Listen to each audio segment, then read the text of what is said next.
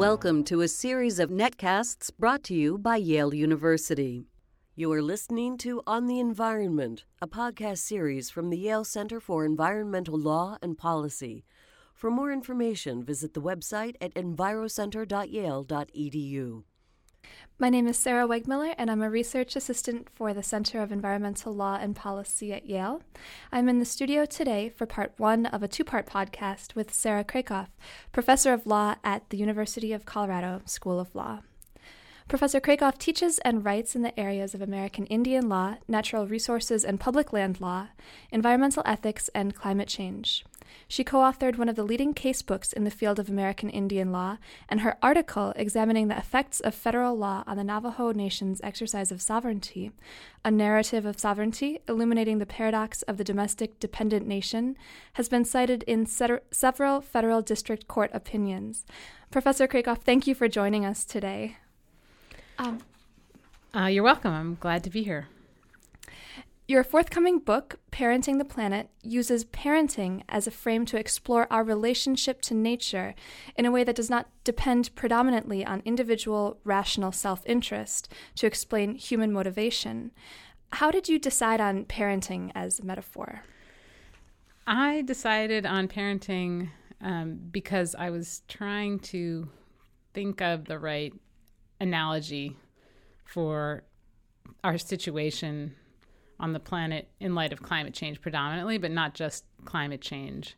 Um, but we can start with climate change, which uh, is, of course, the effects of our um, greenhouse gas emissions um, since the Industrial Revolution, which has resulted in uh, elevation of the Earth's surface temperatures.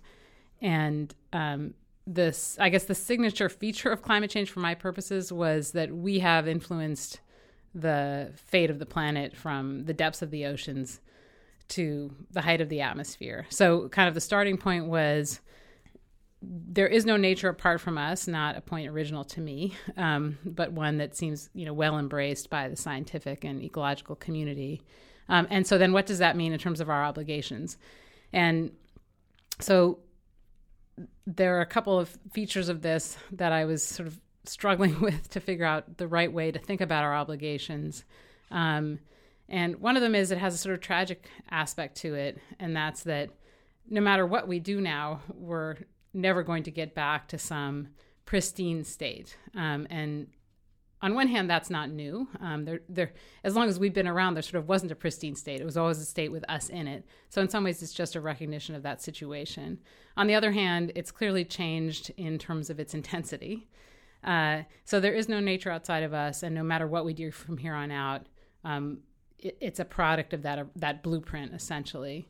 Um, and even if we do the very best we can, and here's sort of referring to the serious collective action features of trying to address climate change, we won't know whether we, in the long run, will have made a difference in our lifetimes, in our generation. So there's sort of that tragic aspect that seemed to me to call for a, a kind of grown up metaphor like, okay, but if we're going to do something about it, um, if we're going to take action anyway, if we're going to sort of act on ideas about um, virtue in a sense. Like, what's the right thing to do, notwithstanding whether we know in the end whether we're going to make any difference. We need, you know, to think of ourselves as a species at a certain developmental stage. Um, and so, parenting seemed the most uh, relevant one to me because it too calls for sort of setting aside your own needs and thinking about the needs of others, um, accepting that you're not going to know the end of the story, uh, and yet sort of doing the right thing because of the satisfactions that it involves, um, not necessarily because they're outcome based. Um, that said, I will say that at the moment I'm less enchanted with the title than I used to be, but I haven't found a better one. it's a very interesting topic, and I think the idea of parenting and not necessarily being able to see the outcomes of this structure or discipline that you've put into place, I think that that's a really great analogy, at least initially, even if the title changes, um, to to this theory of, of developing it for the environment. Some time ago, Hillary Clinton and Rick Santorum authored dueling books, respectively, titled It Takes a Village and It Takes a Family. Um, though they're not about environmental issues, both books use the frame of parenting and childhood for some degree of policy analysis. How, if at all, does your framework for environmental stewardship fit into this broader political debate?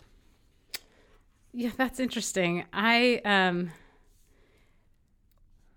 well, I guess so so one one common thread uh, is this idea of collective responsibility uh, that we all have to act together as a collective, whether that's as a community or as a state or at the national level, to make a difference. And that's certainly true in the context of climate change. Uh, so, in fact, it was an obstacle early on to um, any kind of international coordination, this idea of the global collective action problem. Like, well, if China's not doing anything, then even if we do something, it won't matter.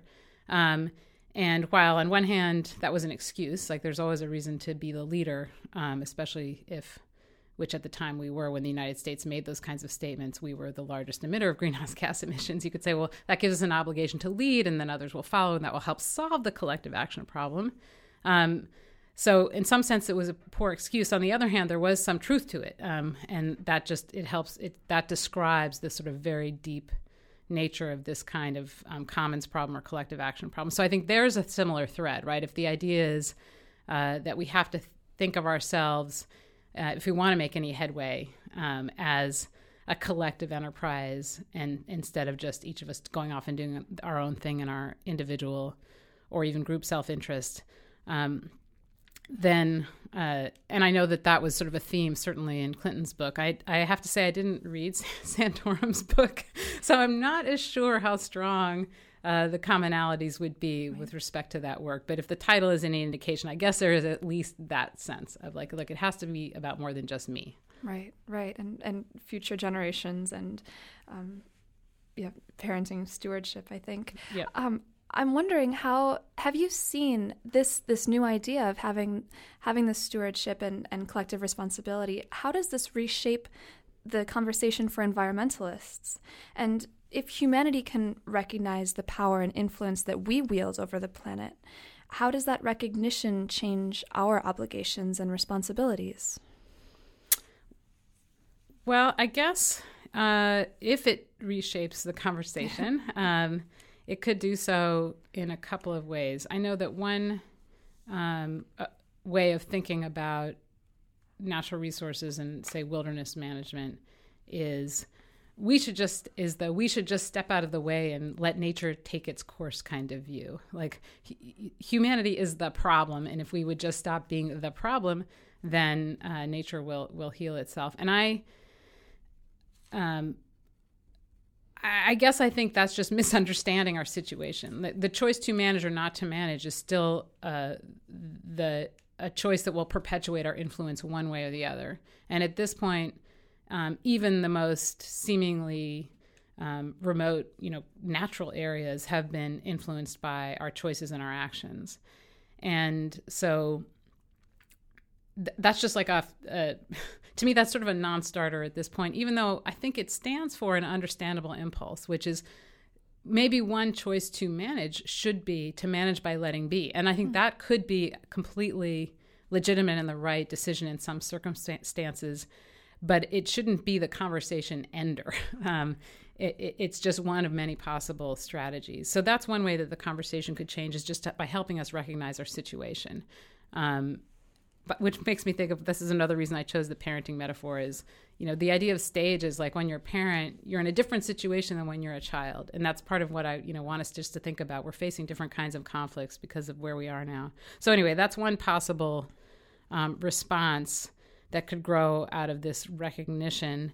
Um, another is i guess to maybe help us see more clearly what i think has always been true which is how we interact with the non-human world has always been a reflection of our values with respect to the human world too. Um, and the way that i mean on one hand nature is a thing apart from us. Um, on the other hand it also is an idea about how we want uh, to relate to the world that is outside of our own consciousness and um, and so maybe it'll just help us talk more clearly about you know why we value um, places that are less touched by us than others, um, whether it's scientific, ecological, or health values.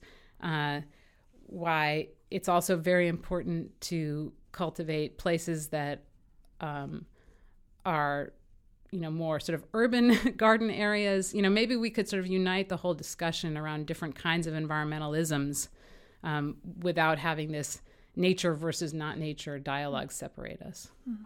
that's that's a really interesting point um, I, I think that it's really important to recognize how humans do place different values on different pieces of nature, whether it's land or the ocean or a certain um, species or something, a, plant maybe. Um, and I guess on that note of, of valuation, um, you draw on Eric Ever- Erik Erikson's stages of human psychological development to frame out our relationship with the natural world, and it's one that progresses in stages. Um, can you give us a brief overview of these stages and how they evolve and where we are now? Sure, and uh, this so this is this is in a way relating to an aspect of the title I don't like as much oh. anymore, but I'll still I'll give it a shot. So, what I don't like is I did get the idea from um, human psychological developmental stages, which I found useful for the reasons I've already described briefly. It it sets out that you have different conflicts at different stages, so different stages require different virtues, uh, and I just thought this is exactly what we need, like to just see where we are clearly. Um, and initially, I also just saw the way we were related with the non human world in kind of a developmental stage, like progressive uh, chart kind of way. Hmm. Um, and then I just decided in a way that was too confining and I got too locked into it, and that I would try to cram all of our history with the non human world into this elaborate Eriksonian chart that. Um, you know, so the metaphor would overtake the actual project. So that was the risk. But I can nonetheless give you a couple of examples of the way I was thinking about it that I think still hold, as long as um, it's understood we don't see them as uh, chronologically progressive. I think they're more stages in the sense that they represent different moments and different times and places of the way we think about our relationship with the non human world. So um, we might think of the childhood stage, um, where you know the the key features of childhood are sort of uh, the capacity for wonder, but also um, the capacity for fear uh, and a desire for mastery and um, the and and also you know the fear of not being able to master your circumstances right those that's a quick way of describing what it's like to be a kid right uh, and we can think of sort of the European arrivals to North America as having that kind, being in that stage of their relationship with nature, right? So there was this intense fear of this vast so-called wild continent, which is which is actually, of course, populated by many, many people. Um, but that was the myth and the understanding, and so they they wanted to master it and conquer it, and so that uh, their their their primary virtues, so they thought, were mastery, sort of overcoming control of nature. So that was one way I thought about that stage. And um, then another example is adolescence. Uh, some of the key features of adolescence are uh, the the beginnings of the ability to displace the self, um, but not necessarily to complete complete that process. Um, the falling in love. you know, that's that's a feature of adolescence. Uh, and so I currently have a chapter in the book that is sort of a way of exploring the adolescent stage, which I think of as the the boom in outdoor recreation and sort of wilderness exploration and mountaineering in particular. So that's a way of relating to the world that I think is very, in some respects, adolescent. And I don't mean that in a derogatory way. It just reflects that stage. Like people fall in love with the outdoors and they want to go uh, sort of become one with it and and at the same time master it. I mean, there's a lot of egotism still in adolescence, and that stage is about mastering those conflicts. Um, and there are a lot of important things that humanity gets from that stage, that mountaineering, outdoor exploration, recreation stage. Uh, but it's not up to the task to manage what's facing the non human world and our world today. So, those are just a couple of examples and the adult stage is is kind of just drawing on beyond those two. Yeah, yeah, right. So then, I mean, that's where then sort of parenting would emerge. Like the central right. virtues of parenting are the ability to displace the self, you know, to set aside uh, sort of hedonistic desires and think about the longer term in the next generation and um, to uh, resolve conflicts in a way that are you know, more other regarding. Um, so, so what exactly does this mean for environmental law? How does the field and practitioners um, need to ad- adapt to best address the climate change and other global environmental challenges that, that we face? Well, so one, I think one uh, example, and many, many, many people are recognizing this and have already done so. So, again, like a lot of things, this is not original to me, but is that the era of the big environmental statutes, which was hugely important. So, our mm-hmm. moment of pol- pollution control legislation, most of which was passed in its cur- current form in the late 60s and early 70s, um, was, you know, about like solving a particular technological problem for the most part. I mean, and of course, regulatory challenges in terms of implementing technological fixes.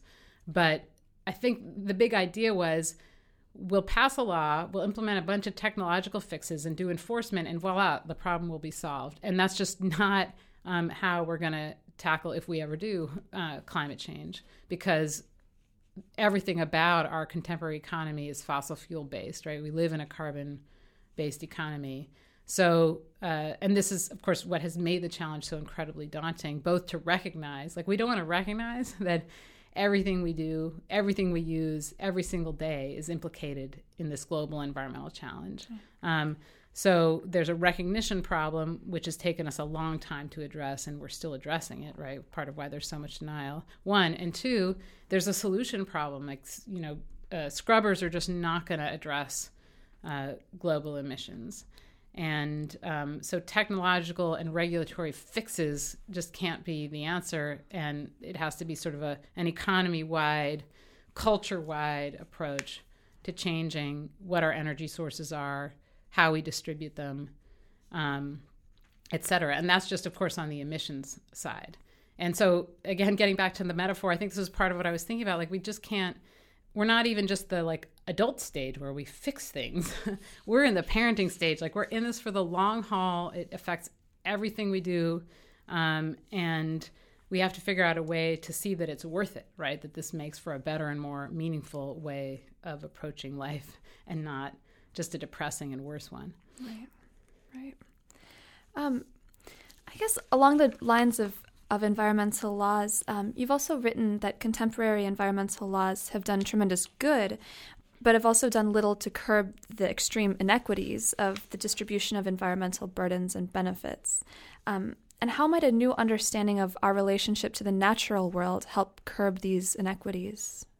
Uh, that's that's a good question. So I guess shifting gears a little bit. A little, yeah. um, so and your question I think has sort of two parts. um, so conventional environmental regulation um, has done a tremendous amount to make our rivers closer to fishable and swimmable and our air more breathable and so forth.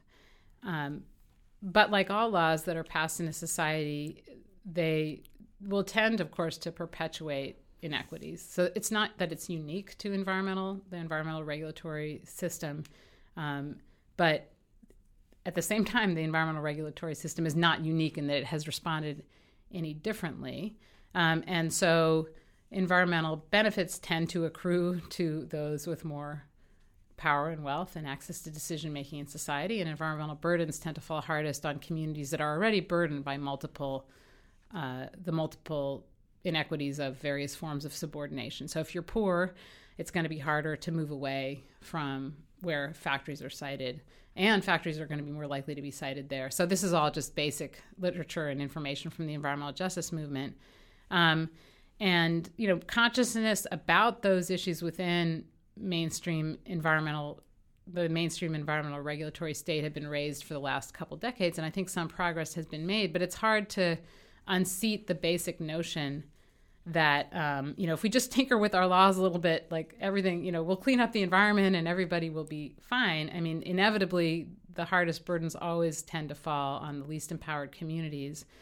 Uh, and I think then to lead maybe to the second part of your question, a, a harder, an effect of all this, it's even harder to see, are the ways in which conventional environmental regulation and convention, conventional environmental protection um, may also run roughshod over some communities that have themselves uh, what we would think of as a land ethic, um, but that uh, don't have the power and resources and means to make themselves visible um, in the context of mainstream environmental protection. So that's one side of it, and that we see a lot in the context of American Indian tribes, um, and which have, in some instances, been used as sort of natural resources fonts for um, fueling big cities like Arizona and uh, Phoenix, Arizona, and, and, Los Angeles, California, right? So we've taken coal from the Navajo Nation. We've built power plants around the Navajo Nation.